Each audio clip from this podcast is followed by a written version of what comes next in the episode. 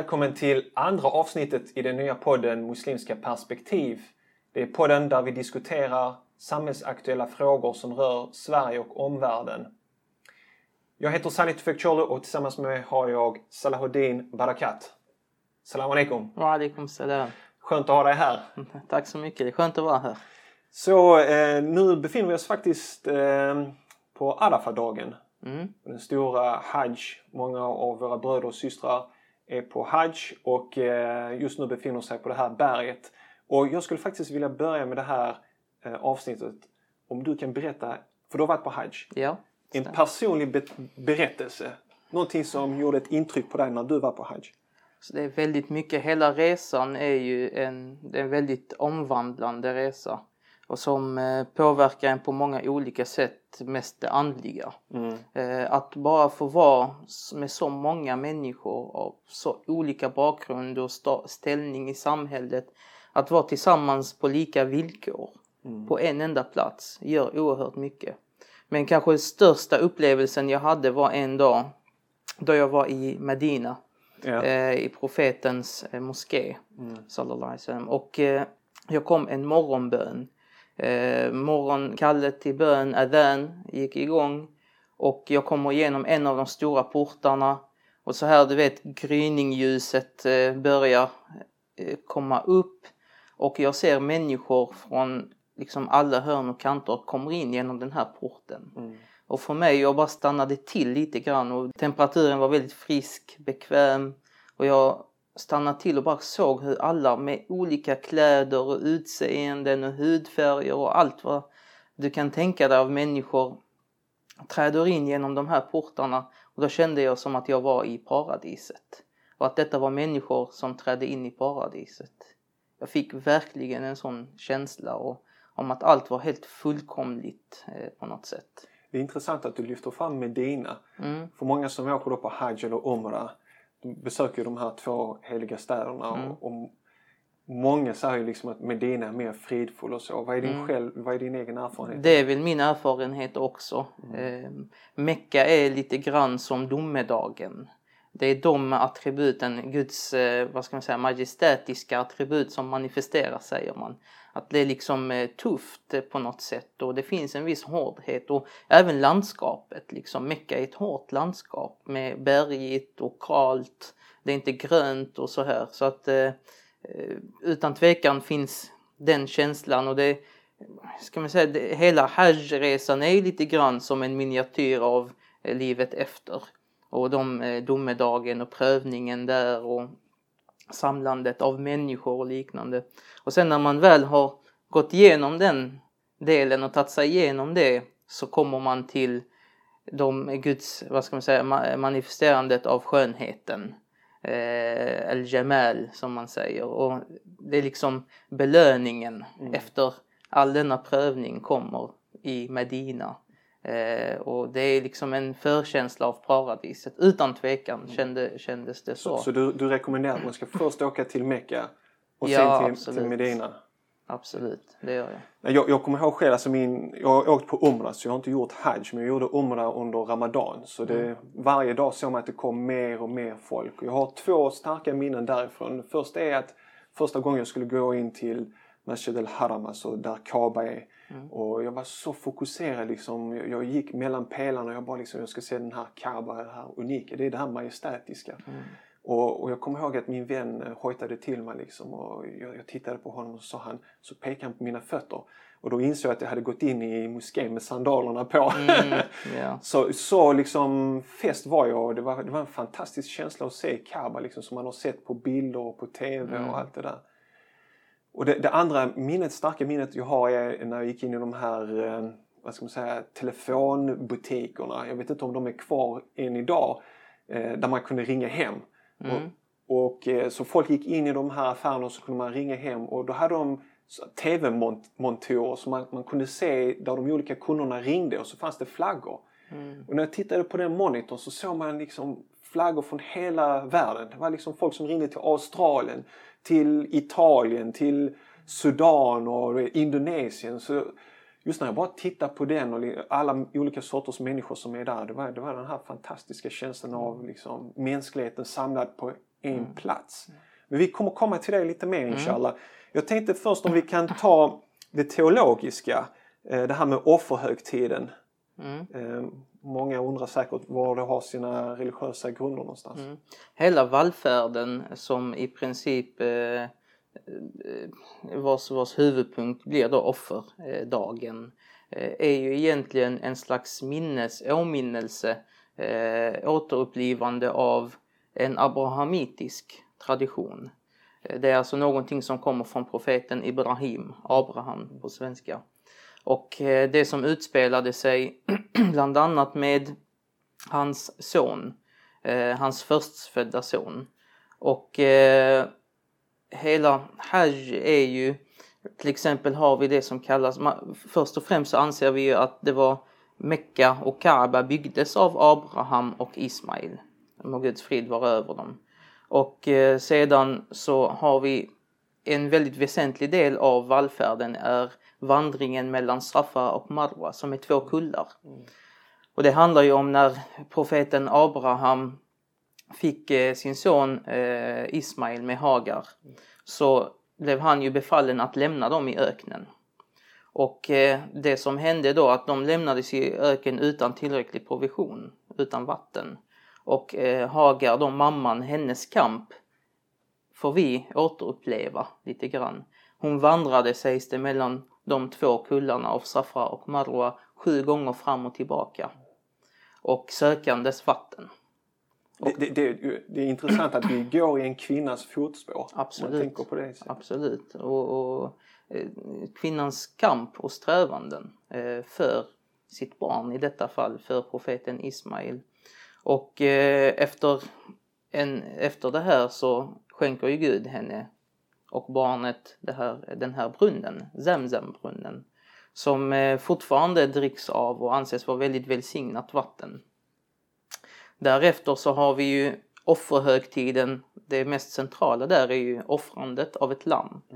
Och eh, offrandet, och det kan ju även vara andra djur, men det är lammet som är det mest liksom så här centrala och det är där traditionen egentligen kommer ifrån. Och det var ju att Gud befallde Abraham att offra sin son. Och här finns det ju mellan muslimska teologer väldigt tidigt, till och med hos följeslagarna, en diskussion kring vem var den här sonen? Mm. Var det Ismail eller var det Isak, Ishak? Och Jag, för- jag, jag, vet- mm. jag, vet att, jag vet att det är oftast en sån brännande punkt mellan de som eh, följer Bibeln och de som följer Koranen. Liksom. Mm. De som följer Koranen säger starkt och bestämt det var Ismael som skulle bli offrad. Och de som tror på Bibeln då de säger liksom nej men det var eh, Ismael och det blir liksom Isak, Eller ja. Isak, ja precis. Att det blir liksom en fight däremellan. Mm. Alltså egentligen rent, eh, om vi bortser från den bibliska versionen Mm. av eh, berättelsen så rent i Koranen, rent strikt så nämns ju inte namnet Ismail då berättelsen återges. Mm.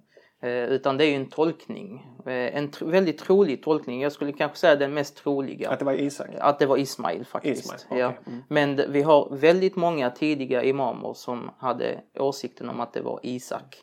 Och egentligen är, är det en stor... eh, Nej, det är det som är saken. För muslimer så spelar det mindre roll vem det var utav dem. För att eh, båda är respekterade profeter. Personen i sig eh, är, spelade mindre roll. Det handlar mer om prövningen som de båda fick utstå. Fadern och sonen i detta fall. Det är där det handlar om. Det är det som är kärnan i Man ska inte berättelsen. gå in för mycket om det var det namnet. Alltså, om det var Nej, den det är mindre, mindre Mm. relevant. Sen så finns det ju en del intressanta saker som, eh, som skulle peka, känner jag, på att det var faktiskt Ismail. Mm. Och en utav, utav dem är ju just ballfärden och eh, den här traditionen som fortfarande är väldigt stark och som var stark hos araberna innan islam. Mm. Om vi kollar till den judiska traditionen, vad jag känner till, så finns den inte alls på samma sätt. Så att... Eh, Så bland Ismails barnbarn, barnbarn så var det en viktig Precis. tradition att Precis. minnas. Mm. Det finns till och med återberättelser i, i Sira-biografierna exempelvis och andra att de här hornen av, för det var ett behornat eh, får som skulle offras då av Abraham, att hornen fanns kvar i Kaaba ända tills eh, en tid innan profeten eh, föddes, må Guds frid vara över honom, då Kaba brann ner. Mm. Och så brann de här, försvann de här hornen också där. Så det är någonting som fanns i arabisk Mecka-tradition. Eh, oberoende av den judeu judeiska, eh, judiska traditionen, mm. berättartraditionen. Så att eh, det finns, och det finns annat också som indikerar att det var Ismail. Eh, men som sagt så är det egentligen, spelar det mindre roll. Det handlar mycket om uppoffringen. Och vad, vad är den centrala lärdomen av den uppoffringen? Jag skulle säga underkastelsen, islam. Alltså att eh, vi låter Guds vilja ske före vår vilja. Eh, att Abraham helt enkelt Tänk dig vilken svår prövning det är att få den här befallningen av Gud. Men hans visshet, hans eh, tro på Guds barmhärtighet och godhet fick honom att självklart följa Guds vilja. Översätta sätta det över sin egen vilja. Så att eh, det, det, tror jag är kärnan. Och vi ser sen att fåret kommer som en slags lösen för Eh, barnet som skulle offras för sonen som skulle offras. Som inte ens var ett barn enligt muslimsk tradition, eller ung, ungdom. Ja. Det finns, man snackar, talar om 13 år gammal och Han så här. för en dialog med sin far där, precis. precis. som är ganska rationell och så, så det kan inte varit någon liten... Nej precis, och, och man ser att det är en prövning även för sonen. Mm. Det är mm. väldigt tydligt i den mm. koraniska berättelsen. Det är inte bara fadern som prövas och, och, som, som har de dyktiga egenskaperna. Men det är intressant, i det sammanhanget också så finns det en, en moment i Hajj där man kastar de här stenarna mm. på pelaren. Mm. Då har vi med det här med att Shaitan uppenbarar sig.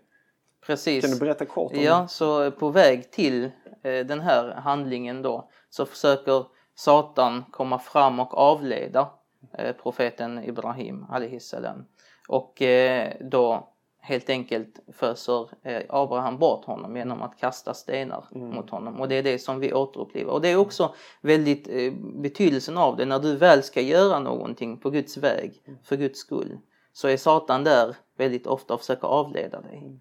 Men om du går vidare med ditt så kommer Gud att hjälpa dig och inte bara det belöna dig och stärka dig ännu mer för att sen så fortsätter koranverserna när de talar om de här berättelsen och talar om att sedan gav vi dig Ishak, Isak, mm. en, som en rättfärdig son. Så det mm. blir nästan som en gåva för att han klarat prövningen. Får han ytterligare en son. Eh, är det något mer kring det teologiska som du tycker är viktigt innan vi går vidare till lärdomarna? Vad vi kan lära oss som muslimer i Sverige av offerhögtiden?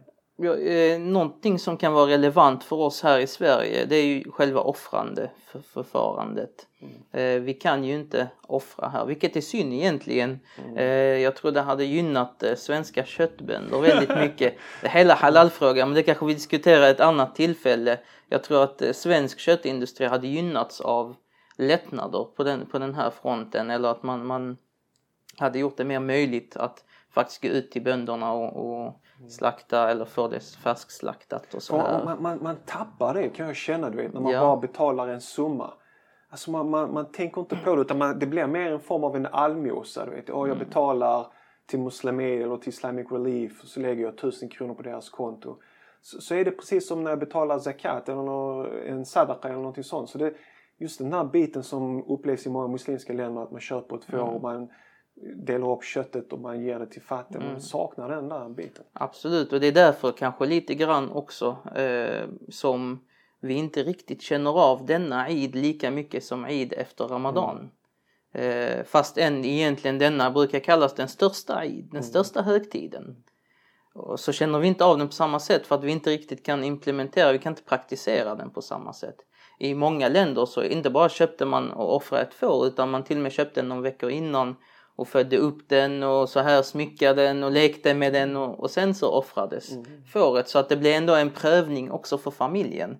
När man kommit nära ett djur, trots att det är ett djur, så kan man komma väldigt nära det och sen att offra det för Guds skull, det, det, det är mycket känslor i det som vi aldrig får uppleva tyvärr. Ja, alltså, jag kommer själv ihåg när jag var i Turkiet på semester. Då, då köpte min eh, morbror en, ett får Och så hade han den i vårt sommarhus liksom. Mm. Eh, och jag kommer ihåg att vakna en morgon och skulle gå och mata den eller något sånt så fanns den inte där liksom. Sen så kom han senare under dagen med liksom kött och då, jag var så liten så jag fattade inte men jag, jag förstod då att den liksom, mm. han hade offrat den eller så här. Så men eh, det, det, det kändes liksom. Ja, det, ja det Och det, jag har ju fått uppleva det då jag var i Jemen. Mm. Eh, och då, då, upplever man eh, självklart högtiden på ett annat sätt. Man, man, man kommer närmare livet för det här kommer du och köper kötten i frysen du vet. Mm. Så man, man, ser inte den här kretsloppet. Absolut. Vi överkonsumerar kött och, och vi precis när man tappat kontakten med, kontakten med djuren då är risken för överkonsumtion och, och, man inte beaktar att de faktiskt eh, misshandlas och miss, eh, alltså man tar inte hand om dem enligt eh, så som islam egentligen påbjuder. Jag tror, jag tror köttkonsumtionen hade minskat om ja. man hade varit närmare djuren. Säkerligen, mm. säkerligen och, och man hade mått bättre också. Sen är det liksom att jag har ju själv slaktat mm. själv då och den känslan är ju också en väldigt, det är en svår sak men en viktig känsla att ha fått ha upplevt liksom. Där man tänker inom sig att med den makten som jag har över ett djur ta dess liv eh, så kommer mitt liv också tas en dag. Mm. Alltså det, det, man, man, det är mycket begrundande i den, eh, det tillfället, ja precis, som jag tror många människor hade mått bra av. Mm. Mm. mm. Eh, lärdomar, vad, är, vad lär vi oss av offerhögtiden och hajj? Det finns ju ja, jättemycket lärdomar. Eh, just uppoffrandet exempelvis mm. vet vi att, att uppoffra av sin tid också, inte bara eh, uppoffra av sig själv, av sin tid för andra människor. Men en, också en annan viktig är ju eh, rasismdelen. Alltså en, en viktig del av profetens eh, hajj och Guds frid var över honom är ju avskedstalet, mm. avskedspredikan som innehåller väldigt mycket eh, lärdomar och väldigt mycket eh, visdom som vi behöver idag. Mm. Jag, jag har den faktiskt här framför mig. Jag tänkte mm. citera den, just den biten som har med rasism att göra. Eh, profeten Muhammed, må Guds frid vara över honom, han säger så här. Hela människosläktet är från Adam och Eva. En arab är inte överlägsen en icke-arab. Inte heller är en icke-arab överlägsen en arab. En vit är inte överlägsen en svart. Inte heller är en svart överlägsen en vit. Förutom när det gäller fromhet och goda handlingar. Lär er att varje muslim är en broder till varje muslim och att muslimer utgör ett broderskap. Ingenting ska bli lagligt för en muslim som tillhör en annan muslim om det inte givits frivilligt och villigt. Tillfoga därför inte er själva någon orättvisa. Mm. Det vi ser här i denna delen av talet, det är egentligen bekräftandet av två slags, vad ska man säga, band, relation. Vi har det mänskliga, mm. som där alla delar ett grundläggande mänskligt värde. Där den vita inte är bättre än den svarta och den svarta inte är bättre än den vita. Och det är jätteviktigt budskap som tyvärr uh, vi inte efterlever i våra samhällen. Varken muslimska samhällen eller icke-muslimska samhällen. Vi kanske har en, en ibland för positiv självbild av oss själva. Eh, både som muslimskt samfund men vi vet att rasism finns tyvärr bland muslimer även då vi har liksom berikats och ärats att erhålla ett budskap som detta lika mycket kanske som det finns i andra i, i resten av samhället och det finns mycket att göra på den fronten. Det har gått liksom 1500 år ja. och en Ändå har, liksom, så, har vi inte visst. förstått det. Och, och, det verkar som att det här är ännu mer relevant idag än tidigare. Speciellt om vi ser i Sverige där eh, rasfrågan eller liksom kulturell rasism som det heter nu. Mm. Att mm. man egentligen inte har några problem med hudfärg utan det är mer med kulturer mm. som, som man har eh, problem med. Men även hudfärgsfrågan är ju mm. alltså relevant idag. Den är inte helt borta. Och sen mm. hur man ska lösa den det, det är där frågan är. Hur ska mm. man eh, tala om de här frågorna? Hur ska man förhålla sig? Och då, Vad var profetens lösning på det? Över honom var Guds frid. Att lyfta upp det som är verkligen vackert och gott i mänsklighet. Att inte lägga betydelse vid, det är min uppfattning i alla fall, att inte lägga vikt vid eh, hudfärgen helt enkelt. Att inte fokusera allt för mycket på det. För att då tenderar man att faktiskt utöka själva Mm. konflikten. Eh, utan profeten sallallahu alaihi wasallam och Guds frid var över honom talade ju om eh, de inre egenskaperna som de allra viktiga. Det är de som måste fram, det är de som måste vara i fokus i samhället.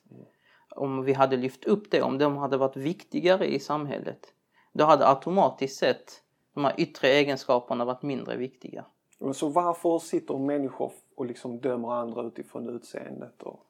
Ytlighet, okunnighet. eh, Det finns säkert många anledningar till det. Jag- Det är en stor fråga som jag tror vi kommer att få avhandla. Vi vet att det finns även internt bland muslimer en eh, diskussion som går nu i hur ska man, det här Vithet och- vithetsbegreppet, ja, precis. Hur ska vi förhålla oss? Ska vi använda? Det, detta är ju en teori som eh, kommer från icke-muslimsk världsbild eller icke-muslimskt håll.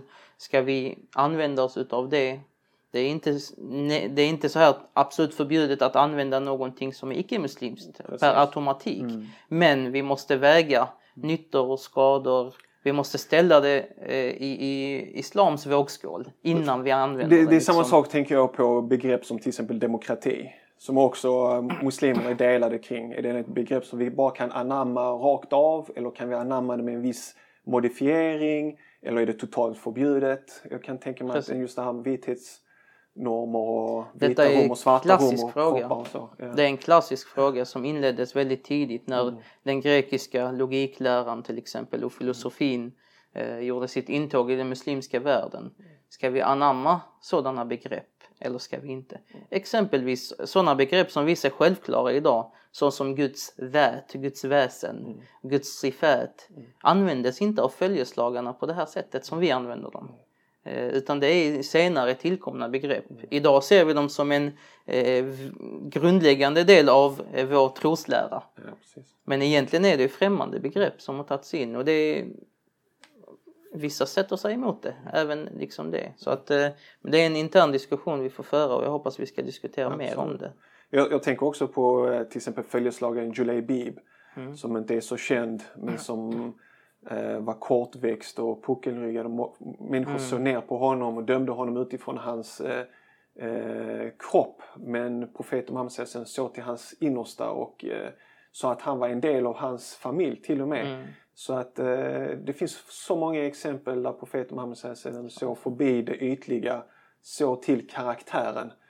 Eh, och, det, och där skulle jag jättegärna vilja också lyfta fram eh, Malcolm X Mm. och eh, hans brev från, från eh, pilgrimsfärden efter det. Vi vet ju att Malcolm X eh, växte upp i ett Amerika som var väldigt rasistisk mot eh, svarta som gjorde att han till slut hatade vita. Men efter sin resa till, till Hajj så förändrades hans uppfattning. Det, finns så mycket man skulle kunna citera men eh, vi kan ta det här citatet eh, där han säger så här direkt om Mm. efter pilgrimsfärden. Det var vid detta tillfälle jag först började omvärdera den vita mannen. Jag såg nu att vit man som uttrycket användes i huvudsak inte avsåg huv- eh, hudfärg utan attityd och handling. I Amerika avsåg vit man ett visst förhållningssätt mot svarta och andra människor som inte var helt vita.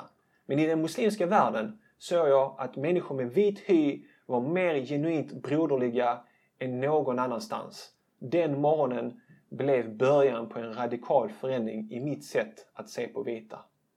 Vad är dina, du har också läst om Malcolm X och många muslimer känner till nu om Malcolm X och speciellt om hans resa till Hajj. Mm. Kort reflektion. Ja, det, han har ju om någonting så har han eh, druckit ur en muslimsk eh, världsbild, en musli, ett muslimskt förhållningssätt eh, och, och eh, som har fått honom att vakna eh, och att ändras. Och det är väl det som är syftet lite grann med både hajj och med religionen i sig, att vi ständigt ska förändras till något som är bättre. Mm. Så att, och det är någonting som han säkerligen, eh, som han utan tvekan gjorde. Alltså det, det som jag tycker är fantastiskt med Malcolm X liv det är ju att, att han, du hade den här radikala förändringen efter att han var, gjorde Hajj. Han släppte hela det här ha, eh, hatretoriken mot, mot vita. Men han var ändå radikal fortfarande. Mm, mm. Men han var balanserad. Men det, var, det som... Men det är hatet som försvann. Det är där, jag tror det är Ja. kärnan. Ja. Islam vill inte att hatet ska vara det drivande. Mm. Utan kärlek till medmänniskan. Det ska, om det driver dig så kan du vara principfast och, och kämpa hårt och strikt till och med. Mm. Men du drivs av kärlek och det, det gör att resultatet blir annorlunda. För att det är många lärare som poängterar det här, liksom Malcolm X tal innan och Malcolm X tal efter PLOs fall. Men han levde ju bara en väldigt kort tid efter eh, vallfärden. Och det intressanta är ju också hur han blev utstött av alla de andra i Nation of Islam. Till exempel Muhammad Ali ville inte ha någonting med honom att göra. Någonting som han senare ångrade att han gjorde. Så att han, det var en stor uppoffring för Malcolm X att, att komma med den här... Eh, Men det var också då han såg som farligast. ja, Så att de faktiskt ja. eh, lönnmördade honom. Mm, precis. Mm.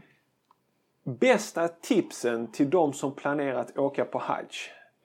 Ja, en sak jag skulle vilja ta upp innan det. Ja, okej. Det är det här med högtider i Sverige. Mhm. För att det är en viktig fråga som vi måste återkomma till tror jag dessutom. Eh, vi är ju här för att stanna, eh, en, vara en del av Sverige. Vi ser oss själva som svenskar i alla fall. Många av muslimerna gör det. Och våra högtider, ska de uppmärksammas på samma sätt? Ska de få eh, ja, en full vad ska man säga, en god ställning så som alla andra. Liksom, I ett företag är det en självklarhet att eh, göra ett julbord eh, varje jul. Eh, eller dela ut påskägg på påsken. Ska vi få till det med Ramadan också? Eller inte? Ska det, bli, ska det verkligen bli en svensk tradition eller inte? Eh, det är en jätteviktig fråga som eh, jag vet vissa länder i väst, till exempel USA, vissa städer i USA, New York och liknande, där har man ju gjort eh, de muslimska högtiderna till eh, offentliga högtider. Eh, och eh, jag vet ju att vi har ju länder i Mellanöstern som har det. Så som Libanon exempelvis, Egypten, andra länder som har stora kristna populationer. Där har man ju högtider, både de kristnas högtider, muslimernas högtider och andra gruppers högtider är offentliga allmänna högtider. Om de kan göra det där nere, varför ska inte vi kunna göra det i Sverige? Nej, det, det är ett problem alltså med äh, människor som vill ta ledigt för att Mm. fira med sina familjer. Och det, man är, känner sig alltid som ett ufo på en arbetsplats då. Mm. Och det har kommit några sådana politiska förslag om att man ska ha en, en viss mängd dagar som man kan ta ledigt. Då kan man placera ut dem lite efter den kultur och religion som man kommer. Så är man buddhist och har vissa högtider så ska man kunna placera ut då de dagar som du har. Eh, och då behöver du kanske inte ta ledigt under jul för du firar inte jul. Mm. Det tycker jag är ett, eh, ett bra förslag. Det, jag vet inte hur långt det har kommit. Det är okej, men skulle det inte vara bättre ifall man hade ledigt på alla? Så att så exempelvis då en icke-muslim blir ledig på Eid och känner ah vad härligt, det är tur vi har muslimerna här. är ni med? Jag förstår. Eh, Jag bara- folk jag folk bara tänker- behöver ledig. Jag, jag bara tänker som en sån här kapitalist att om, alla, om vi ska ta ledigt när alla har sina högtider kommer det bli många lediga dagar. Har vi råd med det? Ja men kan Libanon så kan väl vi. Ja, men, det, ja, men jag bara tänker så, det finns äh, till exempel Ta bort, ta bort hinduer. valborgsmässor. Jag vet att hinduer har många Första högtider. maj, ja men ta bort första maj. Ja, nej, nej, men det, det, är en- det är en diskussionsfråga. Ja. Men jag, jag, man måste hitta någonting där det, där det blir, liksom, funkar för alla. Ja, jo visst, visst. Ja. Så Ja, att, eh, det nej, det, är, blir- det är tufft. Men vi, vi, kan, vi bör säkert komma tillbaka till Yes. det ämnet. Absolut. Mm, Tillbaks till praktiska tips till någon som funderar på att åka till Hajj då till nästa år. Ja. Praktiska tips. Ja, att, inte, att inte fokusera, alltså många fokuserar väldigt mycket på, eh, på rättsläran. Alltså detaljer. Varje gång inför Hajj så får jag liksom massor av samtal. Kan jag göra detta? Kan jag ha på mig detta? Och så vidare. Utan och självklart, det är bra man, man går igenom, man har någon sån intensiv kurs eller någonting. Men grejen är att när man väl är där nere så är det att man bara följer strömmen lite grann. Det blir väldigt enkelt. Eh, det är inte alls svårt. Eh, det finns, den muslimska rättsläran är så pass flexibel och bred att den rymmer väldigt mycket olikheter och olika åsikter. Jag, jag har också läst hadith och från en lärd som, att, eh, som sa att Hajj är väldigt flexibel och profeten mm. Muhammed var väldigt flexibel. Många mm. sahaba kom och sa jag råkade göra detta innan det här så sa Precis. han det är okej, okay, kör på det är okej. Okay. Så han underlättade mycket. Så att... pass mycket så att mm. han sa al-hajj och arafa. Mm. Hela vallfärden det är arafa. Det är liksom Mm. Har ni gjort det så är det klart. Resten kan man på något sätt yeah. ta igen, fixa till och ordna upp så här. Och det är viktigare i så fall att faktiskt fokusera på den inre resan. Att se hela vallfärden som den sista resan, alltså en förberedelse för döden, för den sista resan. Och att så som man förbereder inför Hajj och även inför, förbereder inför döden, det, det, tror jag är ett bra råd. Så, innan vi avslutar nu, för mm. nu har vi gått, hållit på nu i en halvtimme. Alltså, eh, när, när jag var på Omra, vilket var för många, många år sedan, så kommer jag ihåg att jag hade med mig min kamera och eh, ville ta lite bilder av Kaaba och så. Och det var väldigt tufft. Man fick göra det lite dolt för att blev man tagen av en saudisk polis så tog han din kamera liksom och drog ut rullen. Liksom, hänger du med? Eller beslagtog din kamera. Det var förbjudet att göra det här. Mm. Nu ser man ju liksom folk som går och gör tawaf med liksom eh, kameran och filmar sig själv. Jag tror, ja, jag tror de har släppt hela det där för de ja, kan inte ja. hålla igen alla som vill ta bilder och så. Men de hade en dokumentär på Al Jazeera där de diskuterade det här med selfie eller inte. Mm. Och då gick de och intervjuade lite sådana hajjis. Någon som sa det här är ny tid, ny teknik. Mm. Vi tar bilder, vi skickar och folk kan se hur hajj är. Mm. Jag vet att Snapchat har stories och de eh, sätter ihop olika klipp från okay. hajj. Och mm. folk har fått uppleva, speciellt för något år sedan när, när Snapchat gjorde det här så var det liksom icke-muslimer som bara fick komma väldigt nära hajj. Mm. Och många som tyckte det här var väldigt inspirerande. Men i det här Al dokumentären så var det delade meningar. Mm. Vissa som sa du är här för guds skull, du ska inte sitta och ta selfies. Mm. Eh, och andra som sa hey, vi lever i en ny tid, ny teknik mm. och så. Vad är din syn på det? Någonting mitt emellan. alltså, eh, det är okej, okay. jag tror det är bra, det är viktigt för oss att få vara med där nere det, lite grann så, så känns det som det är det sättet vi firar Eid lite grann. Att få att se Mecka på TV och se de här bilderna. Det skapar lite känsla även för oss som inte är där. Så den biten är viktig. Men när man väl är där så är det viktigt att fokusera. Kanske man ska sätta en tid på dygnet, en halvtimme där man sysslar med sådant. Eh, med sociala medier, skicka lite bilder, kontakta vänner och sånt. Och sen släppa det resten av dagen. Lämna mobilen på hotellet resten av dagen. Så att man bara går runt hela tiden ja, hela tiden ja, tar bilder så att Det är ju risken, tar... sånt är ju beroende. För jag, jag, jag menar jag har pratat med arbetskollegor vet, när man pratar om turister och så, vet, vissa som besöker en skog eller någonting så det, det enda de upplever den här platsen är genom en skärm för att de går ja. runt och filmar och klickar hela tiden. Så upplevelsen är liksom av en skärm fast de befinner sig på platsen. Och det kanske är också mm. faran då om man går runt med kameran och tar sådana här selfies hela tiden. Man Utan liksom tvekan. Jag tror att dessa skärmar kommer avskärma människor från att eh, möta Gud på ett mm. annat sätt. På att närma sig Allah subhanahu wa ta'ala på ett annat sätt. Har du några eh, sista tankar innan vi avrundar? Nej, jag tycker det, vi fick med rätt mycket tror jag. Tycker jag också. Ja. Jätte... Vi vill önska alla kanske en Eid Mubarak. Ja, en, ha en välsignad offerhögtid.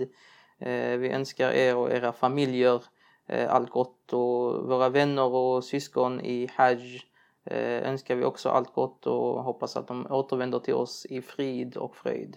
Amin inshallah. Jättefint. Vi vill gärna, både jag och Salahuddin vill veta Har du haft någon speciell upplevelse från Hajj? Skriv det gärna i kommentarrutan. Eh, vad tycker du om selfies? Ska man ta selfies eller inte? Eh, vad är din åsikt? Så kommentera gärna när du har lyssnat klart på den här podden. Och om du tyckte om dagens avsnitt skulle vi, va, skulle vi uppskatta om du tog 2-3 minuter och delade dagens avsnitt via din Facebook-sida. På så sätt hjälper du oss att nå ännu fler lyssnare som kan dra nytta av våra samtal. Och har du frågor eller tips eller vill komma i kontakt med mig eller Salahuddin så gör du detta lättast genom att mejla oss på admin muslimskaperspektiv.se Till sist vill vi också passa på att tacka våra sponsorer Islamakademin och Tahara. Tack för att du lyssnat och på återseende. Salam!